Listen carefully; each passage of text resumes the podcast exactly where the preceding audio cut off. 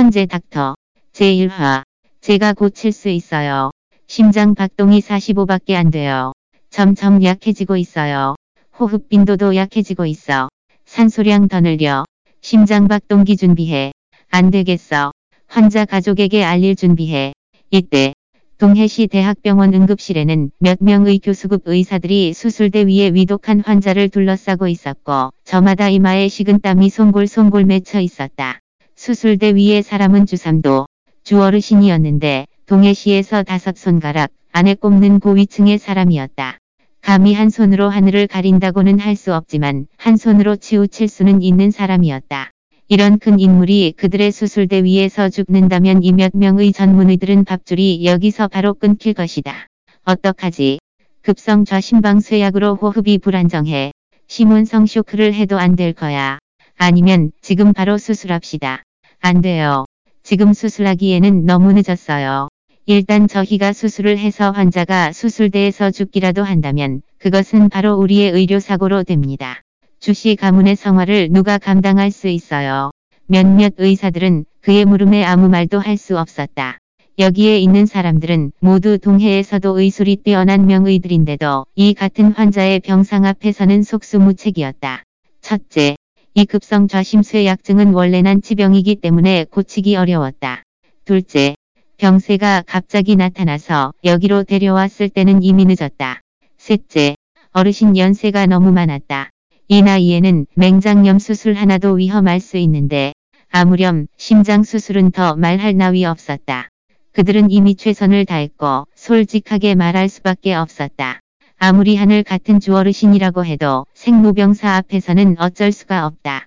몇 명의 의사들은 하나같이 깊은 한숨을 쉬었다.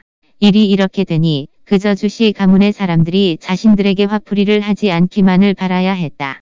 수술실 문이 열리고 의사가 말했다. 주사장님, 저희는 최선을 다했으나 주어르신은 힘들 것 같습니다. 주사장이라고 불리는 남자는 나이가 50 가까이는 되어 보였다. 그는 주어르신의 둘째 아들 주용이었고 주시 부동산의 사장이었다. 주용은 그 말에 벌컥 화를 내며 의사의 멱살을 잡았다. 뭐라고? 아버지 수술실에 들어가기 전까지만 해도 멀쩡했는데 왜 갑자기 힘들대? 유 의사는 깜짝 놀란 나머지 두 다리가 후들거렸다. 주사장님 주어르신은 급성 좌심방쇠약이라 도저히 어찌할 방법이 없었습니다. 그리고 너무 늦게 모셔왔고요. 아무리 화타가 살아 돌아온다고 해도 구할 수 없을 겁니다. 너무 상심하지 마시고 천천히 대시를 준비하세요. 개소리 하지 마. 주용은 불같이 화를 냈다. 그는 이 사실을 받아들일 수 없었다. 방금까지도 아버지와 같이 밥을 먹으며 담소를 나누었는데 눈 깜짝할 사이 그것도 두 시간도 되지 않았는데 이렇게 수술대 위에 자신의 아버지가 눕게 되다니 주용은 다소 흥분된 상태로 고개를 돌려 의사를 노려봤다. 만약 누가 우리 아버지를 살려내면 돈은 얼마든지 줄 수 있어. 유 의사는 눈살이 갑자기 찌푸러졌다.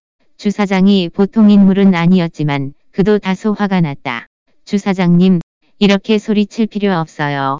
대학병원 전체, 아니 온 동해시에서 저처럼 수술괴 한다는 외과 의사도 치료 못하는 병인데 다른 사람은 더 할 나위 없겠죠. 유 의사는 정말 심장외과 방면에서 뛰어난 실력을 자랑했다. 시에서는 물론 성 전체에서도 최고의 명의라고 해도 과언이 아닐 정도였다. 하지만 주용이 방금 한 행동은 그를 화나게 만들었다. 윤우범이 이미 사망 신고를 한 사람은 누구도 다시 살아나게 할 수 없다고 생각했기 때문이다. 주용은 두 눈을 부릅뜨며 물었다. 정말 아무도 치료할 수 없는 거야. 말이 끝나자마 누군가의 차가운 목소리가 복도의 끝에서 들려왔다. 제가 해보죠. 소리는 크지 않지만 임팩트가 셌다. 소리를 따라 고개를 돌려보니 스무 살쯤 되는 한 청년이 수수한 캐주얼 차림의 가방 하나를 두른 채 한 걸음 한 걸음 다가왔다. 청년은 잘생긴 외모에 다소 헝클어진 머리와 초롱초롱한 눈빛으로 무표정하지만 오묘한 느낌을 줬다. 주용은 잠시 머뭇거렸다. 왠지 이 청년이 나 뒤 익었지만 어디서 봤던지 생각이 나지 않았기 때문이다. 당신 방금 뭐라고 했어? 진구는 주용의 앞에 다가왔다. 제가 치료할 수 있다고요. 주용의 눈빛이 반짝였다. 확실해. 이때 진군이 대답하기도 전에 윤호범이 먼저 입을 열었다. 웬 애송이가 와서 감히 우리 병원에서 행패를 부려. 여기가 애들이 들어올 수 있는 곳인 줄 알아. 진군의 행색을 보고 방금 한 말을 더하니 그는 더 할 나위 없이 돌팔이 같았다. 이렇게 젊은 데다가 이런 망언을 하다니. 그리고 방금 윤우범이 주어르신의 병은 아무도 치료할 수 없다고 말했는데 하필 그가 고칠 수 있다고 하자 망신을 당하려고 작정한 듯 싶었다. 진구는 윤우범의 말을 무시한 채 주용을 쳐다보며 말했다. 주삼촌, 시간이 얼마 없어요. 제가 지금 들어가면 아직 어느 정도 희망은 있을 거예요. 주삼촌, 주용은 답답해서 미칠 지경이었다. 이 청년은 분명히 그를 아는 눈치였지만 그는 도저히 누군지 생각이 나지 않았다. 시간은 사람을 기다리지 않는다. 이왕 여기까지 온 이상 죽은 말도 되살아나게 한다고 뻥을 쳐도 믿을 수밖에 없는 처지였다. 그래. 빨리 들어가 봐. 윤우범이 눈썹을 한껏 치켜 세우며 말했다. 주사장님, 이건 애들 장난이 아니에요. 이런 애송이가 무슨 의술이 있다고 그러세요. 저 윤호범이 고치지 못한 병은 누구도 치료할 수 없을 거예요. 만약 무슨 일이 벌어져도 저는 책임 못 져요. 주용은 그의 말에 차갑게 대꾸했다. 사람이 곧 죽어가는데 이보다 더 끔찍한 결과가 있겠어. 저리 비켜. 윤호범은 이를 악물고 어두운 얼굴을 한 채 어쩔 수 없이 그들에게 길을 내주었다. 진구는 그를 보더니 담담하게 말했다. 잘난 체하고 아무런 능력도 없으면서 자신이 천하제 일이라고 생각하는 의사가 진정한 돌팔이에요. 말을 마치고 그는 수술실로 들어갔다. 윤호범은 그 자리에서 한참 동안 멍한 상태로 서 있었다. 방금 뭐라고 했어?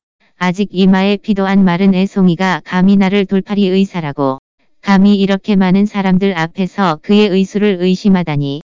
그야말로 죽음을 자초하는 거나 다름없었다. 안 돼. 제멋대로 하게 하면 안 돼. 들어가자.